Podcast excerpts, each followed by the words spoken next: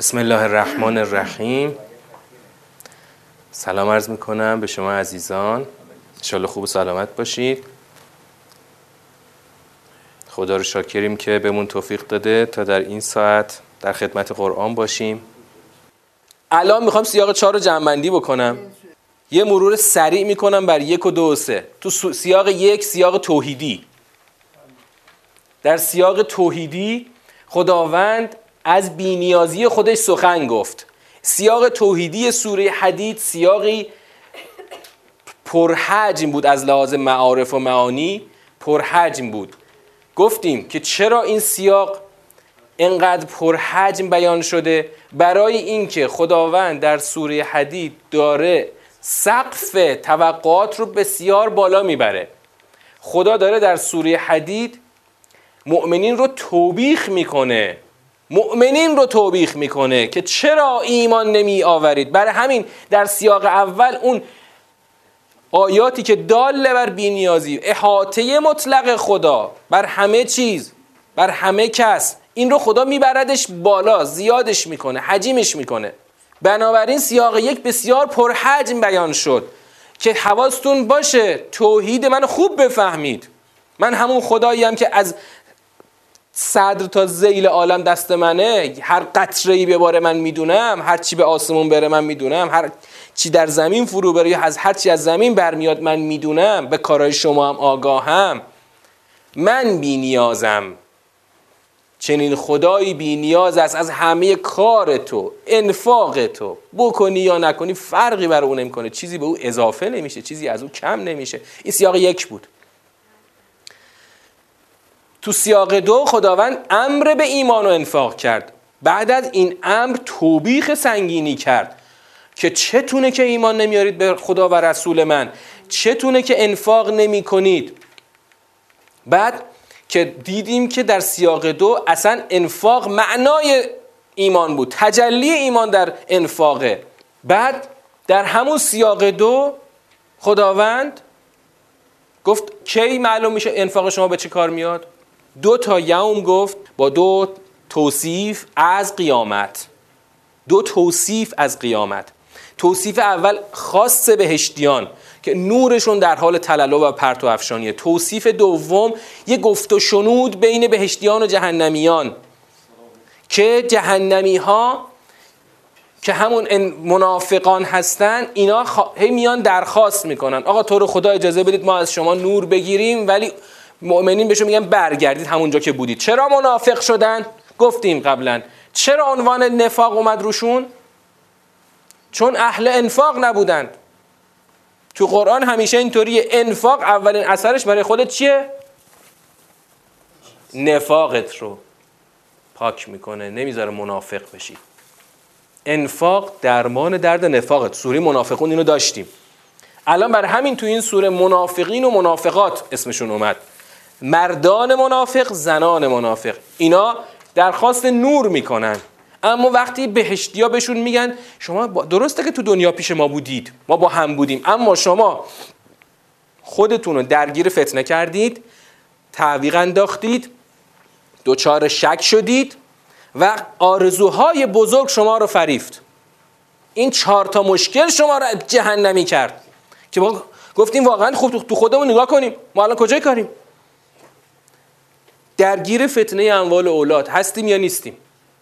برای یه کار خیر هر روز امروز و فردا می‌کنیم یا نمی‌کنیم؟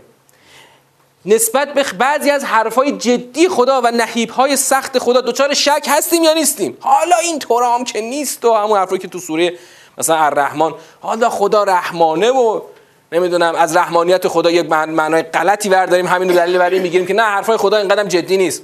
و چهارمیش فریفتگی به آرزوهای دراز. اون فریفتگی به آرزوهای دراز و سعدی خوب توصیف کرد توی اون حکایت معروفش. یادتونه تو کتاب درسی بود؟ فلان جنس رو از فلانجا ببرم فلانجا اینقدر سود کنم. بعدش برم فلانجا یه جنس دیگه هست. آره اون اونجا برم اونجا چقدر سود کنم. بعد آره آره اون حکایت معروف. که آخرش سعدی میگه چشم تنگ دنیا دوست را یا قناعت پر کند یا خاک کور تا کی می‌خواد دنبال آرزوهای دراز بری؟ قررت کمال امانی. یه دفعه مرگ رسید. مرگ رسید کار تموم شد. پاشو برو دیگه وقت تمام. برای همینم اون روز هیچ فدیه ازشون قبول نشد. چه بد جایگاهی رفتن. آقا همین که آقا تو بگی نه آقا حالا این هم که نیست خب اینقدر سختم که نیست که حالا خدا میگه. حالا ما مثلا امرو فردا کردیم انفاق نکردیم ما رو اونجا بندازن تو جهنم. آره. دقیقا خدا قرار بندازه در بئس المسیر در بدترین جایگاه و بازگشتگاه. سیاق سه رو که دیشب جمع بندی کردیم چی بود؟ در سیاق سه خدا گفت زمین سازی رو کرد. آقا من به تو امر به ایمان و انفاق کردم. چجوری باید اینو بهش برسی؟ اولین ابزارش خشوع در برابر حرفهای خداست. در برابر حرفهای خدا باید کرنش داشته باشی. خشوع رو گفتن چی؟ یک کرنش ناشی از درک که درک عظمت اون مطلب و اون موضوع. آقا خدا میگه زمانش نرسید خاشه بشید در برابر حرفای خدا. علم یعنی للذین آمنوا ان تخشع قلوبهم لذکر الله و ما نزل من الحق. و بعد مثل اونهایی نباشید که دلهاشون قسی شد. کیا؟ یهودیا. هم مثل اونهایی نشید که طال علیهم الامد چرا طال علیهم الامد چرا سرآمد زمان طولانی شد؟ به خاطر قساوت قلب. قساوت قلب ناشی از چی بود؟ به خاطر فسق نافرمانی. نافرمانی نافرمانی از دستوری که پیغمبرشون داد و پیغمبران بنی اسرائیل بهشون دادن و اینا گوش ندادن و رفتن دنیا گرایی کردن. بعدش بعدم گفتیم که خب خدا اینجا یک آگاهی اول داد. آگاهی اول چی بود که آقا فکر می‌کنی خدا نمی‌تونه تو رو زنده کنه؟ چرا؟ خدا می‌تونه زنده بکنه. تو اراده کن برای زنده شدن. اعلموا ان الله یحیی الارض بعد موتها. این اعلموی اول بود بعد یه اعلموی دوم بود که تو فراز دوم بود. فراز دوم خدا اصل حرف گفت. مصدقین و مصدقات و اقرض الله قرضا حسنا یضاعف لهم. فقط مصدق و جز یعنی عنوان مصدق رو یا پیدا کردن شرط عبور از این دروازه است. مصدقین می‌تونن اجر مضاعف رو داشته باشن و لهم و نورهم لهم اجرهم و نورهم. نور و اجر فقط برای مصدق. مصدق کسی است که صدق ایمانش رو با صدقه یعنی با انفاق ثابت بکنه. در سیاق در فراز سوم در همون فراز دوم خدا یه اعلمو گفت. اعلموی دوم خدا چی داد؟ بینش داد به حقیقت دنیا. مگه دنیا چیه که انقدر بهش دل بستی دنیا تهش این پنج تا عامله. لحو و لعب و زینت و تفاخر و تکاسر بازی سرگرمی جمال و زیورالات ظاهری. تفاخر فخر فروشی و تکاسر زیاده خواهی در اموال اولاد. تهش همینه. این دنیای بی ارزش شما بهش دل بستید. با این علموی دوم خدا این نگاه رو میده. بعد میگه مثالش همون علف ها علف که تو بهار رشد می‌کنه. رشد می‌کنه میاد گل میده. بعد از یه مدت کوتاهی زرد میشه هیچی نمیمونه جز یه خاشاک. به یه خاشاکی دل بستی تو شاید همین مثلا میری گل فروشی گل می‌خری. این گل خیلی سریع پژمرده میشه. مثلا گل رو می‌خری هنو به خونه نیاوردی پژمرده شده. این همون متاع غروره. تو فریفته یه خاشاک شدی. یه خاشاک. بابا دنیا چیزی بیشتر از همون خاشاک نیست. برای همه میگن بدوید. سابق الی مغفرت من ربکم و جنت ارزها که ارز السماء و الارض اعدت للذین آمنوا و بالله و رسوله. ذلک فضل الله یؤتیه من یشاء والله ذو الفضل العظیم. اینجا سیاق در واقع فراز سوم رو داشتیم. فراز سوم برای این بود که بابا تو فکر کردی حالا مثلا انفاق نکردی. دل بسته همین لهو و لعب و زینت و تفاخر شدی. مگه این چیه؟ بابا من خودم یه مصیبت هایی رو قبلا تو کتاب نوشتم. تو فکر کردی اهل انفاق نباشی؟ مصیبت نداری؟ مصیبت ها رو من تقسیم می‌کنم. ما اصابه من مصیبتن فل ارز ولا فی انفسکم الا فی کتاب من قبل ان نبرها ان ذالک علی الله یسیر. اینو گفتم برای اینکه بدونید. لکیلا تاسو علی ما فاتکم ولا تفرحوا بما آتاکم.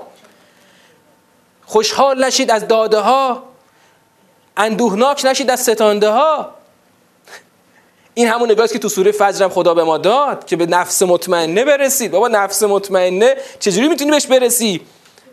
چجوری؟ وقتی که تو دلبسته دنیا نباشی که از داده ها خوشحال نشی از ستانده ها غمگین نشی.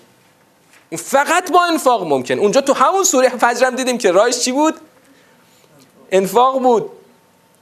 کلا بلا تکرمون الیتیم ولا تحازون علی طعام المسکین. و تأکلون التراث اکلا لما و تحبون المال حبا جما. شما مال دوست هستین. هر کی مال دوست باشه. اینجا جواب اون سوال در میاد آقا تا کجا انفاق کنیم؟ تا جایی که مطمئن میشی از مال دوستی فاصله گرفتی. خودتو بسنج. انفاق اون مقداری باید باشه که دردت بگیره که تو رو از مال دوستی جدا بکنه که الان بهت گفتن همین الان بهت گفتن آقا تشریف تو باید ببری. حاضری؟ یا نه؟ که من کار دارم. نه من هنوز کار دارم.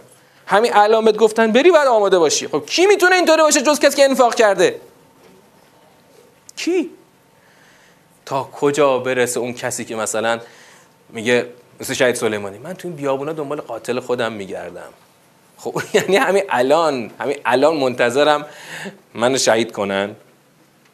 یعنی هر لحظه آماده شهادت. برای همین می‌گفتیم ما تو جلسات سورهای قبلا گفتیم شهادت یه مقامه.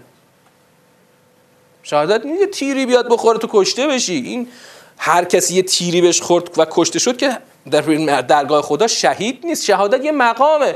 مقام مقامیه که چجوری معلوم میشه؟ حاضری همین الان جون تو در راه خدا بدی؟ نه اینکه مهلت بدن. همین الان بگن پاشو را بیفت. خب برای همین ما میگیم ظهور امام زمان یکی از کس یک عده مخال دشمن امام خواهند شد. چرا؟ چون امام میاد میگه پاشو دیگه جون بده. مال بده انفاق کن. حاضری بدی؟ خب حاضر نیستی. پس الکی ادعای ظهور امام زمان نکن. کسی که اهل انفاقه می‌تونه مدعی انتظار ظهور رو داشته باشه. اینو خوندیم. اینا مال جلسات قبل. انفاق باب افعاله. باب انفاق یکی از معانیش چیه؟ سلب ماده فعله. اینجا ماده فعل چیه؟ نفاقه. انفاق میاد نفاق رو سلب می‌کنه. به همین سادگی. به همین سادگی. این این دقیقا کاربرد زبان عربیه ها. زبان عربی یکی از آره. این فقط تو قرآن در میاد آیه سلگی. این فقط تو ببین همین که تو اینو من دارم از زبان عربی میگم ها آره. آره. ولی اینو اینو تو تو قرآن معلوم نمیشه آقا مثلا انفاق و نفاق. نفاق که مجردشه انفاق مزید باب افعاله. حالا می‌رسیم به این قله. تو دور معنایی این آیات رو خوندیم. دیدیم که تو سیاق چهارم خدا ما رو می‌بره به یک قله بلند. وقتی شما میری روی قله بلند وای میستی همه, همه این اطراف رو می‌تونی با یه نگاه به چرخی و نگاه کنی. شما روی یه تپه. مثلا همین کوخه بری می‌تونی تجربهش کنی که یه دور بزنی همه طرف رو با یه نگاه می‌بینی. این به شما چشمانداز میده. چشمانداز وسیع. الان شما برو رو قله دماوند. اگه هوا صاف باشه تا شیرکوه یزد دیده میشه. شیرکوه یزد فاصله مستقیمش بیش از 500 کیلومتره. از همین روزایی که هوا صافه از همین چیز مرجعیت هم نگاه بکنی قله دماوند خوب می‌تونی ببینی. آره. آره محدوده وسیع از ایران رو شما می‌تونی حالا برعکس برو قله دماوند وایستا. اگه هوا صاف باشه تا همه این محیط دیده میشه دیگه. من یه روز هوا صاف بود داشتیم می‌رفتیم خراسان جنوبی برای دوره تدبر. از پنجره هواپیما نگاه کردم راحت تا شعاع 400 کیلومتر رو دیدم. چون کوههای منطقه رو می‌شناسم مثلا کوههای منطقه تربت هیدریه به وضوح دیده می‌شد. حالا تا بیرجن مثلا حدود 300 400 کیلومتر فاصله داشت. یا یه شب داشتم از بوشهر می اومدم با اینکه شب بود. خب تو شب با چراغای شهرها رو من همه رو داشتم تو ذهنم که اینا این کدوم شهره که زیر پامه الان. تو یه نگاه از شهرزا رو دیدم تا ساوه. یعنی چپ رو نگاه کردم اون ور اصفهان شهرزا رو می‌دیدم. سر چرخوندم این طرف اون ور قم ساوه رو دیدم. این چشم انداز من فقط ده کیلومتر بالاتر بودم از سطح زمین. چشم انداز وسیع به من داد. اینجا خدا می‌خواد همین کارو بکنه. یک افق وسیع رو خدا می‌خواد جلوی چشمت باز بکنه. با همین انفاقی که تو این سه سیاق قبل دربارش صحبت کرده تو سه سیاقی که همش از اول توحیدش گفته بعد امر به انفاق بعد انگیزه سازی برای و مانع زدایی از انفاق. حالا با همون انفاق می‌خواد تو رو ببره به قله. همینجا تو پرانتز منهای اون سه سیاق اول به اون قله نمیشه رسیدا حالا ببینیم قله کجاست. اون قله کجاست و چه نمایی داره چشمانداز چه شکلیه. لقد ارسلنا رسلنا بالبینات و انزلنا معهم الکتاب و المیزان لیقوم الناس بالقسط. قله آرمان های قرآن تو این آیه است. واقعا این مثل همون قله دماوند میمونه تو کل نظام قرآن. این آیه قله قرآنه. چون فلسفه ارسال رسول رو خدا داره میگه. من رسول فرستادم همه این پیغ... سلسله پیغمبرا رو فرستادم کتاب بهشون دادم تا مردم قیام کنند برای اقامه قسط. مردم یعنی ما. پیغمبر اومده کتاب خدا بهش داده تا ما قیام کنیم برای اقامه قسط. ما چجوری قیام کنیم برای اقامه قسط؟ با همین مسیر که تو سه قبل روشن کرده برامون با مسیر انفاق. اما دیدم که یه چیز دیگه هم لازمه یه ابزار لازمه. ابزار جنگی. برای همین آهن فرستادم. فلسفه وجود آهن رو خدا تو این صورت تو این آیه داره میگه. من آهن بر چی فرستادم؟ آهن فرستادم تا بحث شدیدی داشته باشه که شما بتونید باش اقامه قسط بکنید. اقامه قسط بدون ابزار مبارزه که نمیشه که. چون اقامه قسط حتما دشمن داره. حتما اون کسانی که عدالت به ضررشونه جلوی شما خواهند ایستاد و با شما خواهند جنگی باید باش بری باش بجنگی. همین تویی که قیام کردی باید بری بجنگی یعنی همین قیام الان تبدیل میشه به جنگ. قیام تبدیل میشه به جنگ. باید بجنگی. باید بزنی اونم می‌زنه. حالا هر کی قوی تر بود پیروز میشه. شاید تو ضعیف باشی بخوری نابود بشی یا؟ من که الان قله می‌خوام بدم تو حتما پیروز میشی. ولی بالاخره تو باید وظیفت رو انجام بدی. هرچند منافع دیگری هم داره آهن. اما اصلی ترین فلسفه آهن اینو با شمشیر بسازی علیه ظالمان و مستکبران که نمی‌خوان جلوی اقامه قسط می‌خوان جلوی اقامه قسط بیستن. و دیگه چه فایده ای داشت؟ بله یعلم الله من ینصره و رسوله بالغیب. ان الله قوی عزیز. و برای آنکه خدا بداند چه کسی حاضره که با تکیه بر ایمان به غیب به یاری خدا و رسولانش بیاد؟ آقا این میدان اینجا معلوم میشه کی حاضر تو میدون وایسه و پای رکاب باشه. پا به رکاب باشه برای اقامه قسط. بعد خدا اینجا برای ما تو دور معنای آیات خوندیم. خدا چرا میره نوح و ابراهیم رو میاره؟ بعدش هم حضرت عیسی رو میاره؟ میگه آقا همونطور که تو سیاق قبل دیدید که یهودی ها رو از دور خارج کردم؟ مسیحی ها رو می‌خوام از دور خارج بکنم. به خاطر چی؟ به خاطر اینکه اونا بهشون گفتن پاشید قیام کنید. رفتن اینا قسی قلب نشدن مثل یهودی ها. اما رفتن یه بدعت یه جور دیگه گذاشتن تو دین. اونا با افراد اینا با تفرید اونا, در، اونا با افراد در دنیا گرایی اینا با تفرید در دنیا و تعامل با دنیا. اینا رفتن رعفت و رحمت و رهبانیت رو درش بدعت گذاشتن. در هر ستای اینا بدعت گذاشتن. رعفت باعث میشه آدم قسی القلب نشه. رعفت چیز خوبیه اما بدعت در رف... رعفت غلطه. بدعت در رعفت چجوری شد؟ یعنی مسیحی ها چیکار کردن که بدعت در رف... رعفت گذاشتن؟ احکام خدا رو تعطیل کردن. گفتن آقا مهربانی مهربانی مهربانی. هر کی یه سیلی زد اینور یکی هم بذار بزنه اینور. رعفت بد... بدعت گونه رعفت خودش خوبه بدعتش غلطه. در رحمت.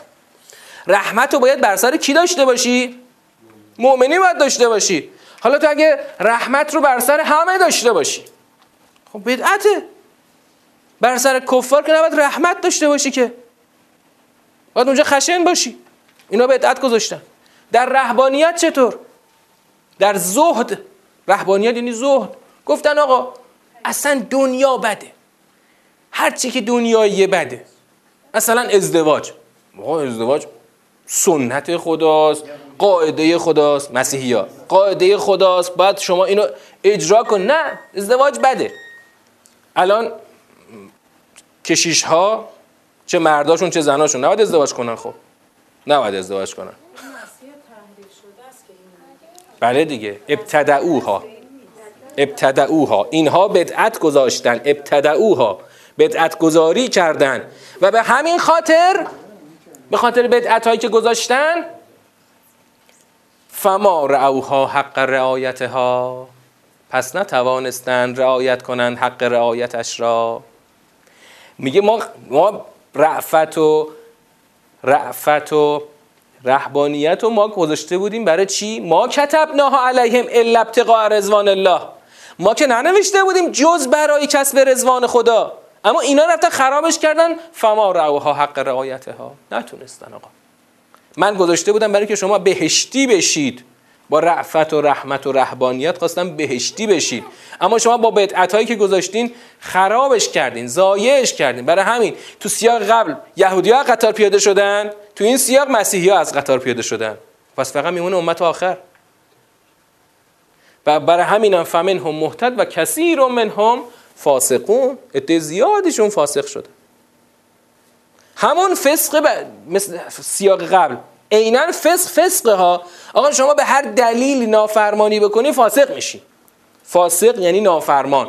اونا به دلیل دنیاگرایی فاسق شدن اینا به دلیل بدعت در رعفت و رحمت و رهبانیت فاسق شدن. اما فاسق شدی دیگه چی دیگه؟ پیاده ای دیگه. بعد بری پی کارت. بعد بری یعنی دیگه از اون انجام رسالت الهی شما ساقط شدی.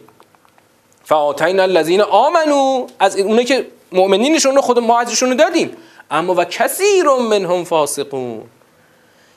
خدا اینو گفت برای چی؟ برای اینکه بگه الان نوبت شماست که این آرمان عدالت رو بیاید پای کارش. پس ای مؤمنان اتقوا الله. یا ایها الذین آمنو اتقوا الله و آمنو به رسوله. که برای چهارمین بار اینجا خدا امر به ایمان به رسول کرد. آقا اینجا اتقوا الله معناش چی میشه؟ تجلیش چی میشه؟ تجلی تقوا الان اینجا میشه. ایمان به خدا و رسول. خب؟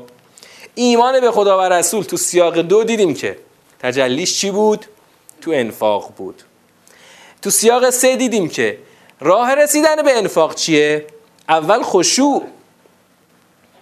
اول خشوع در برابر حرفای خدا حرفای خدا رو شنیدی قبول کن. گردن نکش شاخشونه نکش در برابر حرفای خدا. بعد بیا اهل صدقه باش تا مصدق بشی. موانعش هم از جلوی پای خودت وردار با اینکه باید با اون درکی که شناختی که به دنیا و ماهیت دنیا داری که دنیا چیزی بیشتر از له و لعب و زینت و تفاخر و تکاسر نیست.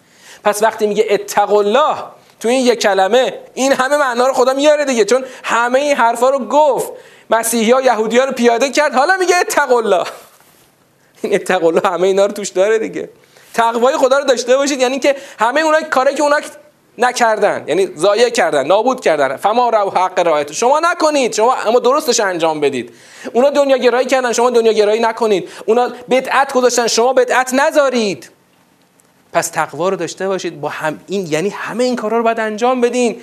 تا خدا کفلین من رحمت از رحمت رو به شما بده. و یجعل لکم نورا تمشونه به. و اینطوری که به نور می‌رسی که می‌تونی باش راه بری.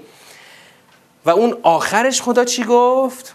من از شما می‌خوام که تقوا داشته باشید که اونا نگن لالا یعلم اهل الکتاب الا یقدرون علی شیء من فضل الله. برای اینکه اونا دهنشون باز نشه که شما حرف بزنن که بابا اینا هم نمی‌تونن. لا یقدرون علی شیء من فضل الله. اینا هم نمی‌تونن. ما که نتونستیم شما هم نمی‌تونید. چرا؟ جر... می‌تونی از دنیا بگذر. گفتم این هنوز هم محقق نشده ها.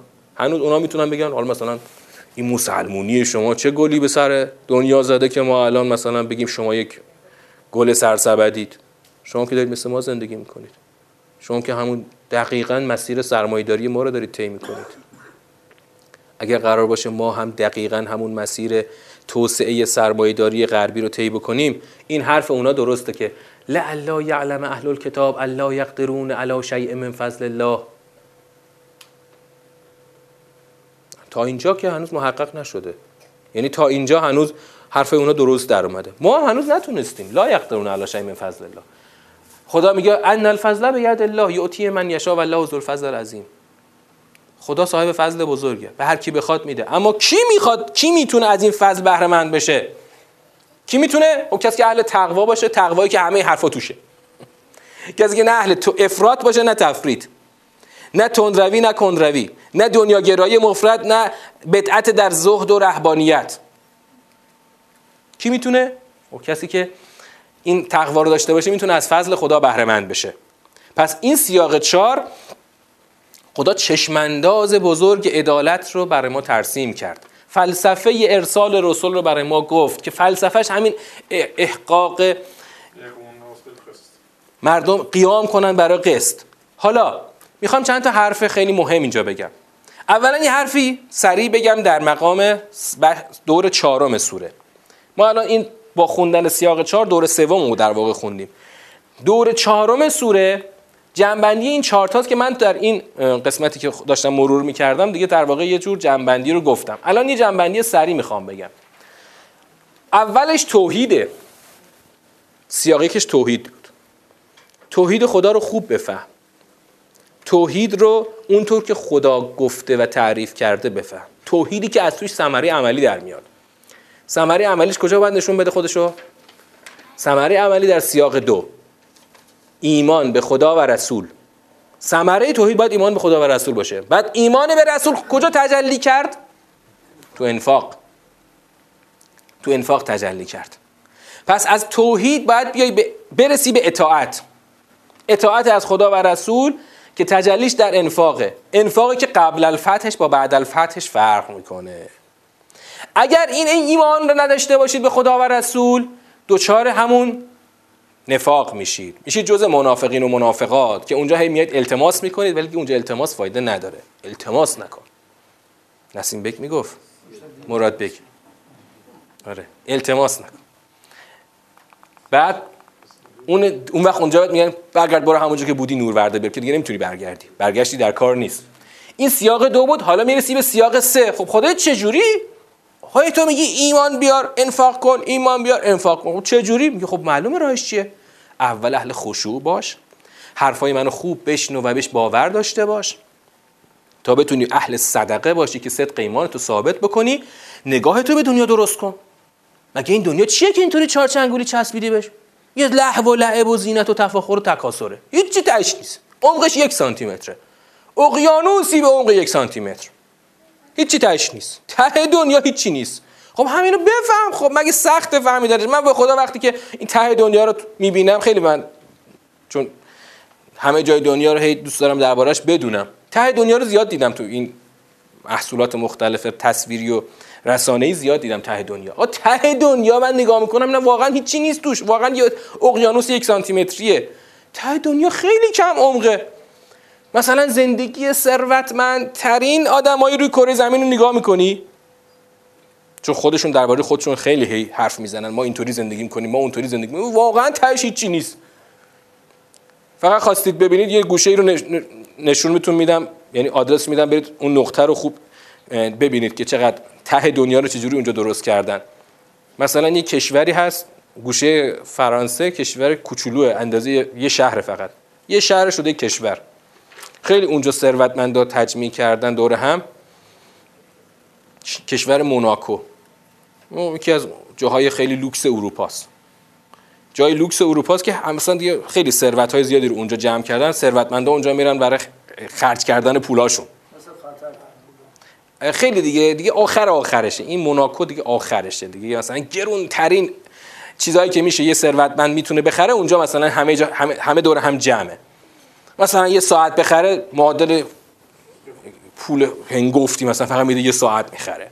نمی‌دونم ده میلیون میده دو میلیون میده یه ماشین می‌خره. ده میلیون میده یه هواپیما می‌خره. پنج میلیون میده یه قایق می‌خره. یه چیزای رقمای عجیب و غریب. همش همون. واقعا ته دنیا همینه. یعنی مثلا دیگه طرف دیگه خیلی که ثروتمند باشه مثلا همون سلبریتی هایی که دیشب حرفشون رو زدن باشن تازه می‌خواد بیاد اینجا پولاش اونجا خرج کنه. او ته دنیا همش همینه. یعنی مثلا یه خورده خوردنی و پوشیدنی و خلاصه لذت های لمسی و اینا دیگه همش همین. خب این که همون آخه بابا خدا تو سیاق میگه آخه دنیا همین چی چی نیست که تو بهش دل بستی؟ تهش چی نیست. من من نخواستم دنیا بیشتر از لهو و لعب و زینت و تفاخر و تکاسر باشه. پس تو سیاق سه خدا بینش داد. حالا که دنیا اینقدر پسته تو سیاق چهار خدا میگه به این دنیای فانی کم عمق دل نبند بیا اهل انفاق بشه اون آرمان بزرگ خدا رو زمینه. آرمان عدالت رو زمینه. قبلی ها به خاطر همون دنیاگراییشون زدن زمین آرمان خدا رو و هنوز هم محقق نشده. تو پاشو قیام کن برای اقامه قسط. آقا یه کسی شاید بگه که آقا من یکی مثلا قیام کنم چه اتفاقی میفته؟ خدا تو قرآن میگه ان تقوموا لله مسنا و فرادا. من به سیره امام می‌خوام یه لحظه استناد کنم. امام سال 23 23 شمسی. یعنی وقتی که هنوز هیچ کی نمیشناختش. یه نامه نوشته بیانیه نوشته. دعوت به قیام کرده. دعوت به قیام کرده. کی؟ تازه مثلا در دوره که اصلا هنوز تازه جنگ دوم تموم شده مثلا ایران. دقیقا آخر جنگ دوم ایران تو بدبختی و فلاکت غرق تو تورم شدید اشغال سال سالهای اشغال 20 تا 23 من آخه میگم واقعا چه فضایی وقت تو چه, تو چه فضای امام این نامه نوشته. مردم درگیر بدبختی و فلاکت ناشی از اشغال ایران امام تو اون فضا نوشته پاشید قیام کنیم برای عدالت. بعد میگه من که می‌خوام قیام کنم. هر کی میاد بیاد نمیاد نیاد. حالا کی قیامش عملی کرد؟ 20 سال بعدش 19 سال بعدش سال 42 41 حالا شروع کرد 42 دیگه عملی شد. همون موقع که هنوز 40 سالش بوده البته بهتر بگم همون موقع که هنوز خیلی کم سن بوده این افکار بلند تو ذهنش داشته. 40 سالش بوده این نامر این بیانیه رو نوشته. 60 سالش بوده قیامش عملی کرده. خب تو 80 سالگی تازه قیامش به پیروزی رسیده. اما راه رفته. یه روزم گفت آقا من تنها باشم همین راه میرم. هر کی نیادم من تنهایی همین راه میرم. آقا قیام کن. قیام کن برای عدالت. اما بدونی اول راه چاه کجاست. بدون اگه قیام برای عدالت بدون عبور از دنیاگرایی و تعلقات دنیا اصلا حرف مفته. حالا ما هی منتظریم. می‌خوام اینجا حرفای خاصی رو بگم. ما منتظریم که امام زمان تشریف بیارن. چه جوری؟ خب معلومه با سوره حدید باید بدونی. بدون دونستن سوره حدید و عمل به سوره حدید امام زمان تشریف نخواهند آورد. چرا؟ چون شماها فعلا چهار چنگولی به دنیا چسبیدید. امام زمان چیکار کنه مثلا؟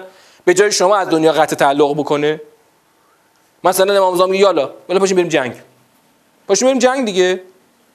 یه دفعه میگه آقا قرار بود خودت به درستش کنی دیگه جنگ چیه؟ آقا جنگ خیلی بده جنگ جنگ خیلی بده جنگ اصلا خانمان سوزه خانمان براندازه جنگ ما اصلا از جنگ خاطره خوشی نداریم آقا. ما رو معاف کن. ما جنگ بیا نیستیم. خب این حرفو که قبلا بنی اسرائیل به حضرت موسی گفت. آره برو خود ما اینجا نشستیم تو با خدات برو به جنگ. انا ها هونا قاعدون. تو همین دوره 8 ساله ننگین دوره که گذشت چقدر علیه جنگ اینا حرف میزن او الان اگر شما شلوغ کاری بکنید ای شاخوشو نمی‌کشید اونا میان ما رو می‌زنن و جنگ میشه ها جنگ. حالا اونم میگیم بعدش این قیام برای این قیام برای حق آقا اول دل کندن می‌خواد. اگه همین الان گفتن پاشو بریم به جنگ حاضری پاشی بریم به جنگیم؟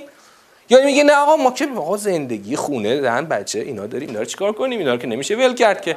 آقا فعلا که ما نشستیم سر جامون. تو خود تشریف تو هر وقت تشریف بیار قدم رو چشم. ولی ما که کار خودمون می‌خوایم بکنیم. ما راهمون مرغمون یه پا داره.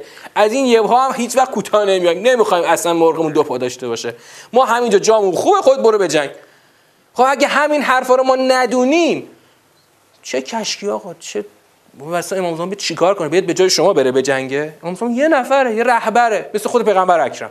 من خیلی وقتا میگم می‌خوای امام زمان تجسم کنی؟ خب پیغمبر اکرم ببین تو قرآن.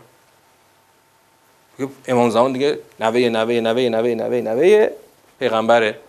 پسر پسر پسر پسر پیغمبر تا دوازده تا میشه خود پیغمبر. خب پیغمبر تو قرآن معلومه داره چیکار می‌کنه.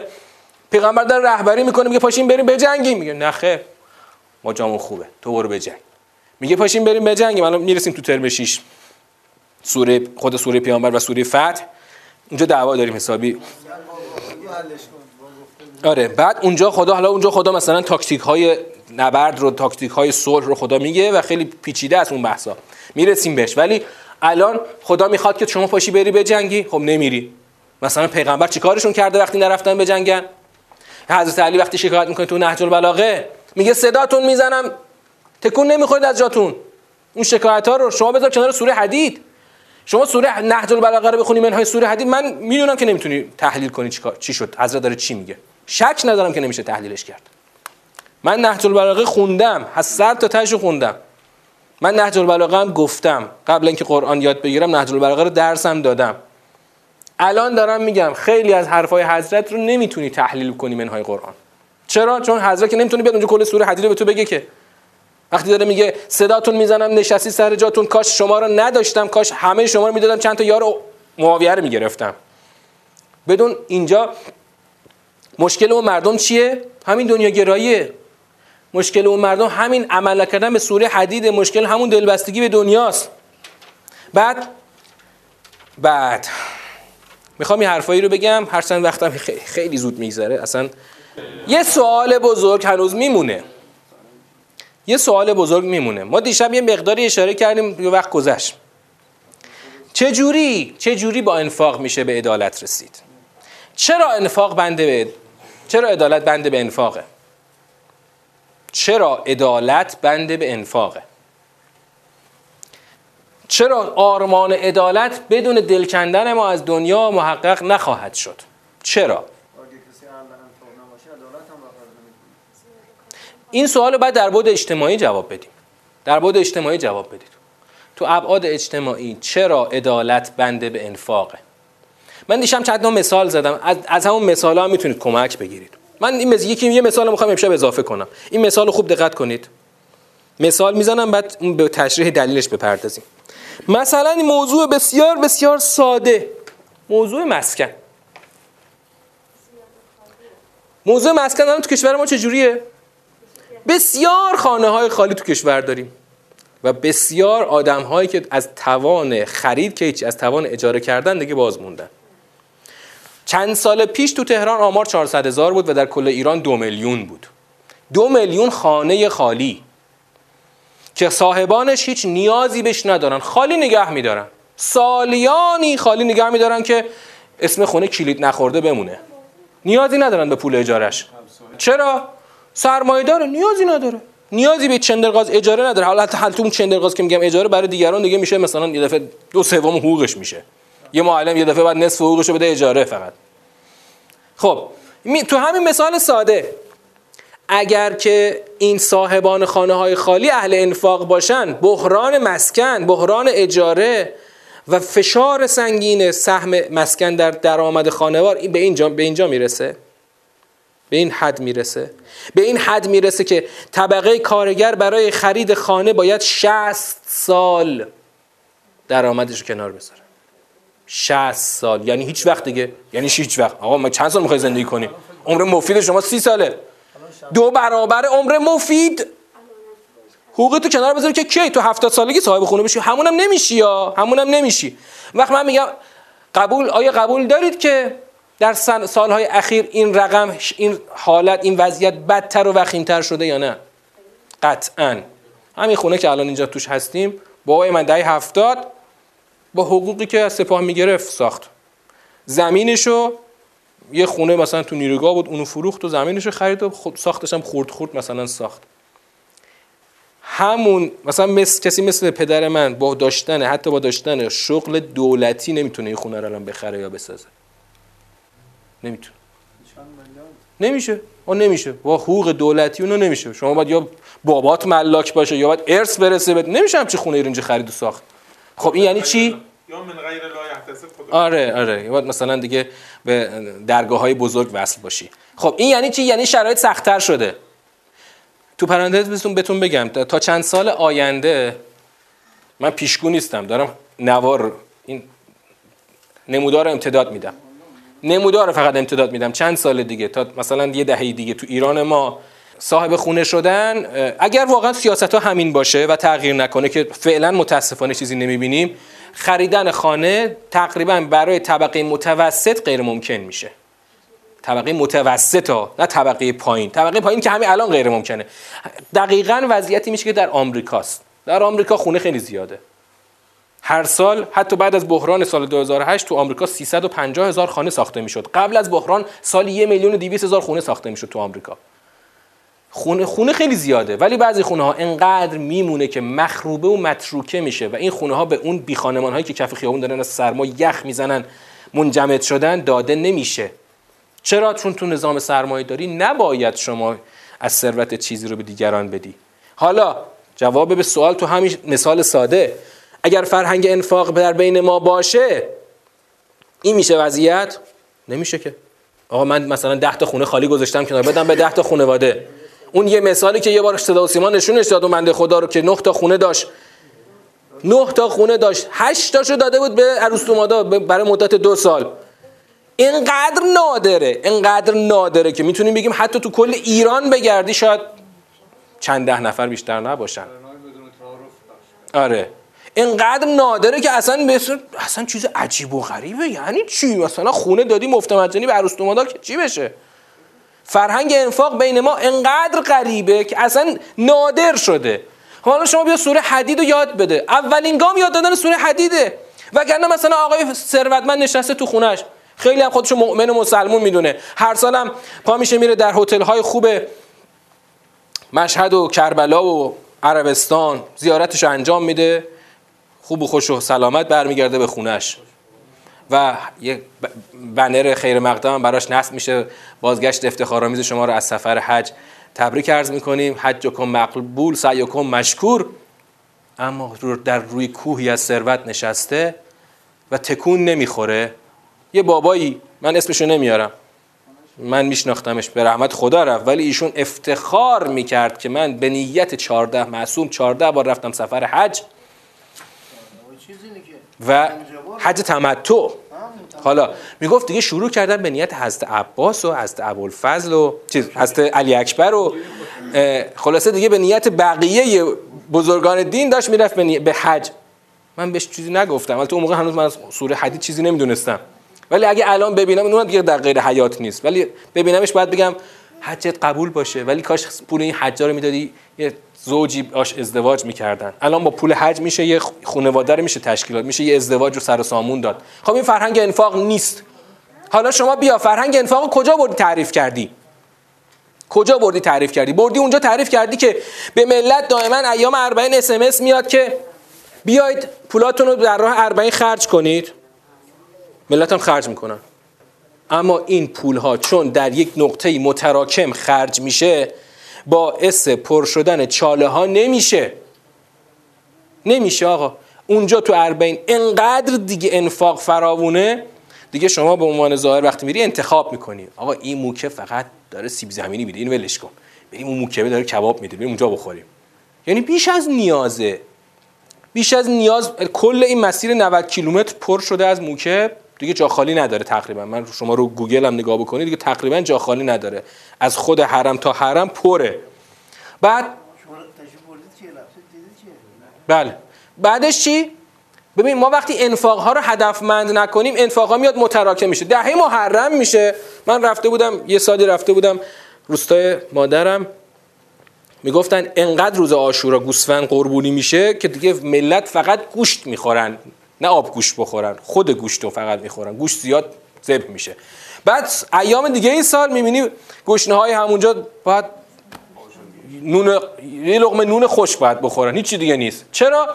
من فکر می‌کنم یعنی اون کسی که داره گوسفند قربونی می‌کنه فکر می‌کنه که الان این گوسفند باید روز آشورا ذبح بشه تا این دست امام حسین برسه من اونجا نجات بده. خب چرا این تفکر هست؟ برای اینکه انفاقی که داره انجام میشه انفاق هدفمند نیست که انفاق برای این نیست که قطع دلبستگی منو دلبستگی های منو قطع بکنه. انفاق برای این انجام میشه که من فکر بکنم اونجا صاحب قربی خواهم شد. کی تا حالا براش گفته؟ رو کدوم منبری تا حالا شنید که گفته باشن که آقا انفاق به این نیست که حتما بیاید در قالب غذا اونم در حد متراکم بدید ملت. خیلی قبول دارید خیلی غذا که تو هیئت ها پخته میشه؟ گرسنه ها رو سیر نمی‌کنه. سیرا رو سیرتر می‌کنه. بعدم چون خیلی بیکیفیت معمولا پخته میشه دور ریخته میشه. من از یه رفتگر شنیدم. گفت ما بعد محرم همینطور تو آشغالا ز تو ظرفای آشغالای مردم همینطور غذاهای هیئتی که داریم جمع می‌کنیم. یه دو روز میبزنن توی یخچال بعدم خوردن میشه میرزن آشغالی. همونجا تو اربعین هم من دیدم. خیلی خیلی اصراف می‌شد. اقلا یه 20 درصد غذا زیر پای ملت داشت اصراف می‌شد. برای چی؟ برای اینکه یکی به من می‌گفت می‌دونی عمده موقوفات موقوفه چیه؟ موقوفات دینی. عمده موقوفات موق... اطعامه. اطعام تو قرآن جایگاه داره اما اطعامی که درست به نقطه, نقطه هدف برزه اما مثلا طرف موقوفش آقا فقط اینجا عزاداری برگزار شود و اطعام داده شود. حالا این یه موقعی خوب بوده. کی بوده؟ دور پهلوی اول. عزاداری ممنوع شده بود. خب؟ پهلوی اول زورش گذاشته بود که عزاداری امام حسین جمع کنه. اونجا موقف در واقع واقفین همش موقفات بردن روی اطعام و عزاداری امام حسین. بعدا پهلوی اول و دوم جفتشون رفتن. همه موقفات ما امروز موقفه اطعام و عزاداریه. عمده موقفات اطعام و عزاداریه. بعد نشون میگیم آقا مثلا می‌خوایم کلاس قرآن بذاریم. نه موقفه برای اطعامه. کلاس قرآن نمیشه گذاشت. به مردم میگی که بیا برای قرآن خرج بکن. نه قرآن؟ قرآن چیه؟ بریم یه گوسفند بدیم ذبح کنم که جمهوری اسلامی کیه آقای افتخاری؟ کیه؟ ما این دیگه. ما گل سرسبد جامعه دینی ما الان توصیه هاشون برای انفاق کجاست؟ این انفاقی که خدا تو سوره حدید میگه بین ما کجاست الان؟ کی در ذهنش انفاق جان اصلا به عنوان یک انفاق مطرح شده؟ کجا مطرح شده؟ کجا مطرح شده که انفاق اولش با مال بعدا با جانه؟ کجا مطرح شده که انفاق باید باعث قطع دلبستگی های شما بشه؟ کجا مطرح شده که انفاق باید به در جهت آرمان ظهور باشه؟ حالا برگردم به اون سوال. سوالم این بود که سوال این بود که انفاق چه ربطی به آرمان ظهور داره؟ شکستن حسارهای سخت دنیایی که الان اسمش شده نظام سرمایه داری فقط و فقط با انفاق ممکنه من مثال خونه رو برای چی گفتم؟ مثال خونه مش نمونه خروار از نظام است که ما ساختیم نظام های سرسختانه نشکستنی که ساختیم و این نظام های سرسختانه جز با انفاق نمیشکنه. البته حکومت وظیفش چیه؟ حکومت وظیفش چیه؟ حکومت وظیفش اینه که با, با ابزارهای حکومتی بره به جنگ این نظام های فاسد. مثلا خونه های خالی. قانون گذاشت تو مجلس. و بعد مالیات بگیری که ملت این نگه داشتن خونه براشون اینقدر سود نداشته باشه. قانون اجرا نمیشه. حکومت باید بیاد بر سرمایه های سرگردانی که هر روز دارن پول میزان بعد مالیات ببنده. خب مالیات قانونش تو مجلس این دفعه گیر کرده. بعد نمی‌دونم سران قوا میشینن دور هم دیگه چی میگن؟ من دوستشون دارم. قالیباف دوست دارم. آقای جیر آدم محترم آقای رئیسی. ولی نشستین دور هم دارین چی میگین آخه؟ بابا این قانون سرمایه ها رو باید تصویب کنید که شده عامل بدبختیمون. این چجوری میشکنه؟ حکومت وظیفه خودشه باید بره مالیات بگیره. اما من و تو چجوری وظیفمونه تو که صاحب ثروت شدی. این اینا کجا داری؟ جمع می‌کنی کوه ثروت رو می‌سازی. با کجا می‌خوای ببری کوه ثروت رو با خودت؟ این یه دونه قله دماوند رو زمین خدا ساخته تو این کره تو این کشور ایران. اما تو این ایران ما پر از قله های دماوند شده از ثروت های انباشته. ثروت های انباشته که تو, شهر، تو بالا شهرهای ما تبدیل شده به برج های بلند. از اون ور ملت نه مسکنشون الان درسته نه قوتشون نه رزقشون. انفاق می‌تونه چی رو بشکنه؟ می‌تونه نظام سرمایداری رو بشکنه. جز با انفاق هم نمیشکنه. من اینجا می‌خوام چی نشونتون بدم؟ کاش فایلش آماده داشتم. می‌خوام اینو در قالب یه فایل جدایی هم بهتون نشون بدم. یه هرم خودشون کشیدن. این سخن آخرم در این جلسه باشه. این خودش یک ساعت حرف داره. اما می‌خوام خلاصه بهتون بگم. اینو خوب دقت بکنید. هرم سرمایه داری خب؟ اینو می‌خوام به ربطش بدم به حرف امشبمون. هرم سرمایه داری سال 1911 1911 کشیده شده. قبل از جنگ اول. قبل از جنگ اول این کشیده شده. تو حرم سرمایهداری بالای حرم پول هست. حاکم بر همه مردم. پول شده خدا. زیر پول طبقه حاکمان. طبقه حاکمان. همون صاحبان ثروت. که دارن بر مردم حکومت می‌کنن. کنار طبقه حاکمان چی نوشته؟ از زبان آنها نوشته ما بر شما حکومت می‌کنیم. We rule you. ما بر شما حکومت می‌کنیم. زیر طبقه حاکمان طبقه کشیشان اسقف ها کاردینال ها خب؟ جمله خیلی بدی کنارش نوشته. ما شما را فریب می‌دهیم. یعنی در نظام سرمایه داری دین در خدمت سرمایه است. طبقه ثروتمند طبقه کشیش ها و به متولیان دین در خدمت ثروت حکمرانان در حال فریب ملت هستند در این باره حرف بسیاره. آنخ حالا زیر طبقه کاردینال ها و اسقاف ها و کشیش ها طبقه نظامیان هست. نظامیان زیرش کنارش جمله نوشته. We shot at you. ما به شما شلیک می‌کنیم. یعنی طبقه نظامیان دقیقا حافظان نظامی سیستم هستند که در زیل طبقه کشیش ها و اسقف ها دارن حراست می‌کنن از نظام سرمایه داری زیر طبقه نظامیان طبقه اشراف و ثروتمندان صاحبان ثروت قدرت قرار دارن که مشغول ایشون هوشن. خب؟ بعد که زیرش چی نوشته؟ We eat for you. ما به جای شما می‌خوریم. ما به جای شما می‌خوریم. شما کار کنید ما به جای شما می‌خوریم. و پایین ترین طبقه طبقه کارگران. طبقه مردم و کارگران که خم شدن. یعنی زیر بار فشار طبقات بالا له شدن. حالا جالب اینا دو تا جمله دارن. We feed all. ما همه را غذا میدیم. یه جمله اونور نوشته We work for all. ما برای همه کار می‌کنیم. ما برای همه کار می‌کنیم. ما غذای همه رو تأمین می‌کنیم. طبقه کارگران که به زور دارن این طبقه رو تحمل می‌کنن طبقات بالایی رو. آره و خم شده شونه هاشون. حالا یه دو تا حاشیه‌اش دقت کنید خیلی جالبه. یه بچه این پایینه دراز کشیده که اون کودک کاره. که خیلی اصلا خیلی از بار کار در نظام سرمایه رو دوش بچه هاست. مخصوصا توی قرن 19 هم و قرن 20 هم خیلی این فشار بر کودکان کار اصلا قصه های وحشتناک داره. یه دونه پرچم سرخ اونور می‌بینید.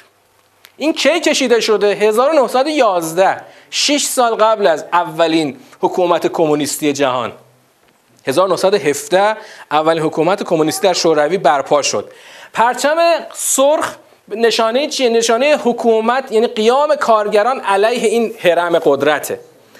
تو توضیحش اون زمان اون نقاش نوشته که آره خلاصه اینو تو ویکیپدیا بخونید که اینا می‌گفتن که آقا ما قیام خواهیم کرد و این حرم قدرت رو سرنگون خواهیم کرد. حرم سرمایه‌داری رو سرنگون خواهیم کرد. 6 سال بعدش اول حکومت کمونیستی برپا شد و اونها هفتاد سال حکومت کردند اما نه تنها این حرم سرنگون نشد بلکه این حرم در خود اون جایی هم که مهد اون حکومت بود پا برجا شد. یعنی الان خودش روسیه امروز هم اونم سرمایه داریه چین کمونیست هم سرمایه داریه فکر نکنید چین الان کمونیستی نظام نظام اقتصادیش کاملا سرمایه داریه فقط از لحاظ اون فقط اون ستایی که اون بالا هستن در چین اون ستا انتخابی نیستن.